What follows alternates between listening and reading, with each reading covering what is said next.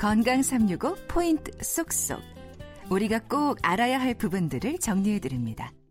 건강 365는 KBS 홈페이지와 유튜브 그리고 팟캐스트로도 서비스됩니다. 오늘은 혈관 건강에 대한 말씀 듣고 있는데요.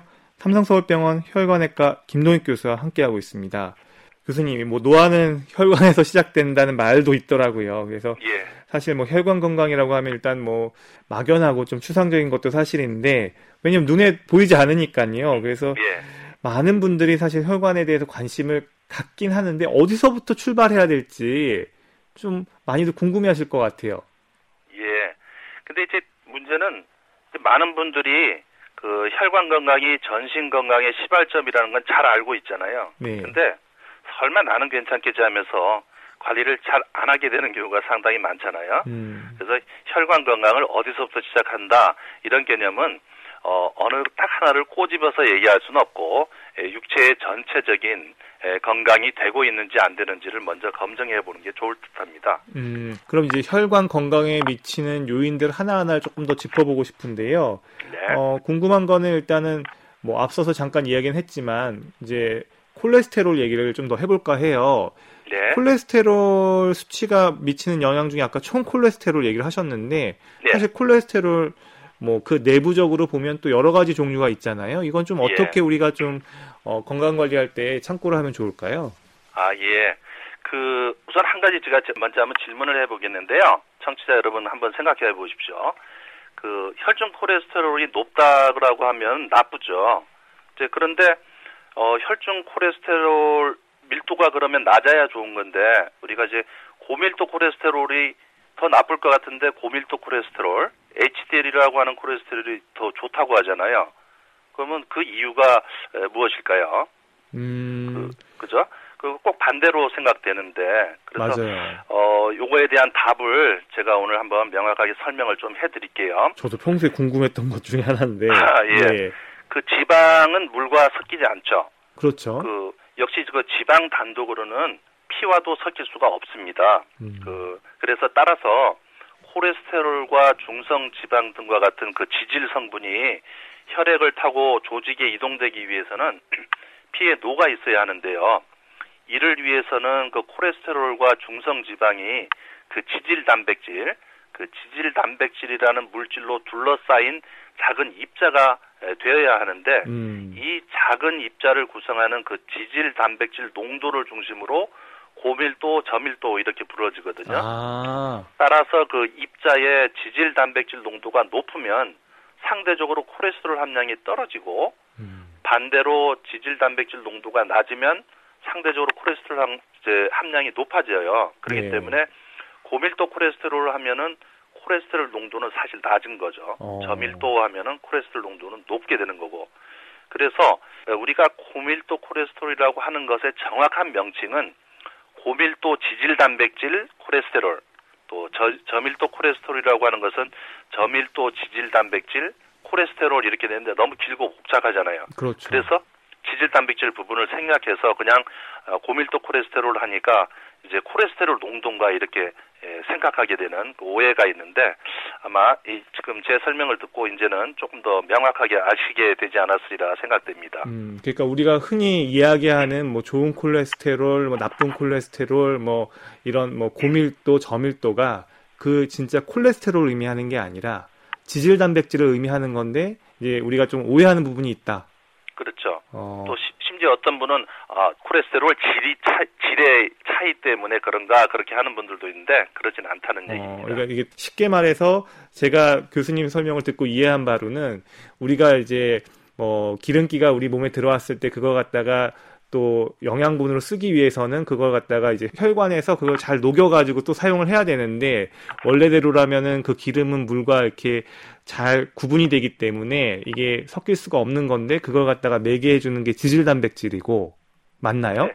네네. 어, 그 지질 단백질들 중에서도 밀도가 만약 그 주변에 많이 고밀도로 있으면 그게 사실은 실제적으로는 콜레스테롤이 더 이제 잘 분해되고 잘 거기까지 도달하니까 더 낫다는 의미고 진짜 콜레스테롤은 그리고 저밀도라고 하면은 콜레스테롤이 많다, 높다라는 의미다. 뭐 이렇게 봐도 되는 건가요? 네, 그렇죠. 그러니까 하나의 동그라지의 공이라고 생각해 보면 공이 공으로 이동이 되거든요. 네. 그 공을 구성할 고- 공 속에는 콜레스테롤 중성 지방 같은 게 들어 있고 이 공을 둘러싸고 있는 것이 지질 단백질이라는 것이죠.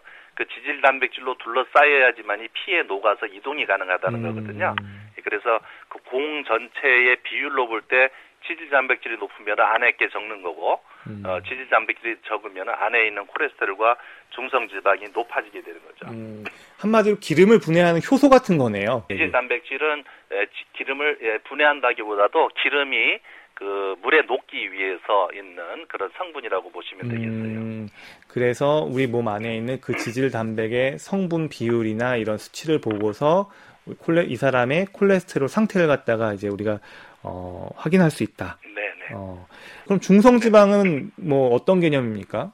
아 예. 그래서 그, 그 우리가 그러면은 이 그 콜레스테롤 농도만 차이가 있는 거냐?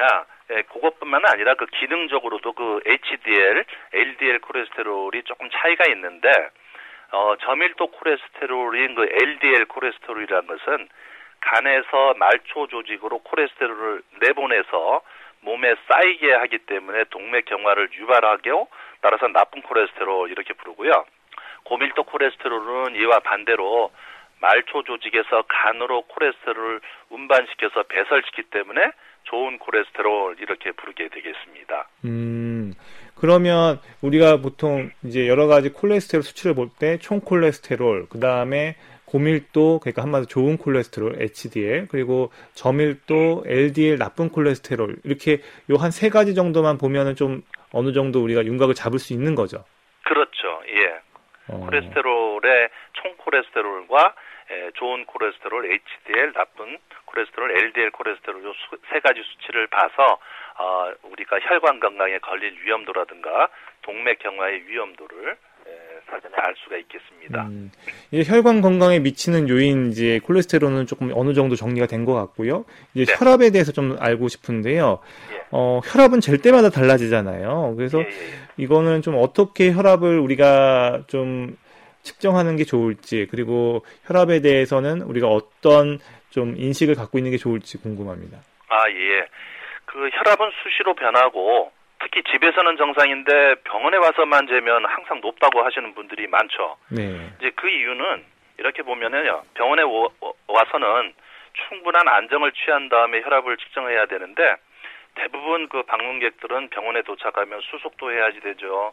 뭐 이것저것 해야 될 일이 되게 많아요. 그러다가 이렇게 보니까 또 혈압기가 보이네요. 그래서 에, 진료하기 전에 또 혈압기를 갑자기 에, 들어가서 혈압을 측정하게 되는 경우가 많은데 뭐 이러다 보면 당연히 높게 나올 수밖에 없습니다. 따라서 뭐 집에서 안전된 안정된 상태에서 정상 혈압이라고 한다면 뭐 크게 걱정할 수- 필요는 없지 않을까 이렇게 생각이 됩니다. 음, 그럼 혈압, 정상 혈압, 그리고 위험 혈압 이런 범위들에 대해서는 어떻게 우리가 알고 있으면 될까요? 아, 예, 그러니까 우리가 흔히 말하는 이제 그 수축기 혈압, 그 다음에 이완기 혈압을 하는데 이제 고혈압의 기준이요. 어, 지금 요즘 보면은 점점 이제 낮아지는 것 같아요. 옛날에는 뭐 140 이상 이렇게 하다가 요즘 와서는 뭐 135, 130까지 이렇게 에, 그 상태가 조금씩 조금씩 이제 내려오는 것 같아요. 보니까. 음, 그러니까 에, 현재 그 고혈압의 기준이 또 시대에 따라서 조금 변하고 있는데 뭐 오늘날 같은 경우는 에, 수축기 혈압이 135 이하 정도는 돼야지 되는 것으로 알고 있습니다. 음, 그리고 이제 혈압은 이렇게 조금 수시로 체크하면서 우리가 이제 알아가면 될 것 같고, 관상동맥, 우리 이제 보통 건강 검진을 받으면 관상동맥에 대해서 좀 알아보는 검사 중에 이제 CT로 뭐 혈관의 석회화를 보는 검사도 있더라고요. 이것도 좀 의미가 있나요? 아 그럼요. 그 우선 아시다시피 그 엑스레이는 움직이는 물질을 측정하기가 어렵습니다. 그 따라서 그 심장은 빠른 속도로 박동하기 박동하면서 이제 움직이기 때문에 그 심장에 붙어 있는 관상동맥은 엑스레이 검사를 할 수가 없었어요 과거에는. 음, 근데 이제 최근에는 이 약물을 투여해서 심장 박동수를 우리가 인위적으로 낮추고 또 최근 CT가 이제 기술이 많이 발달돼 있어요. 그래서 어 심장 박동수를 낮추고 이렇게 에, 발달된 CT를 이용해서 관상 동맥의 엑스레이 검사가 가능하게 되었고요. 특히 이제 이 검사를 통해서 관상 동맥에 석회가 어느 정도 있는지 정확하게 알 수 있게 되고 매우 유용한 검사입니다. 현재는요. 음. 그리고 사실 이제 이런 여러 가지 혈압, 뭐 그다음에 석회화 검사, 그다음에 경동맥 초음파 검사, 그리고 뭐 이제 혈액 검사를 통해서 콜레스테롤 수치 이런 것들을 이제 보면은 이제 혈관에 대한 건강 이런 상태가 나올 텐데요. 예.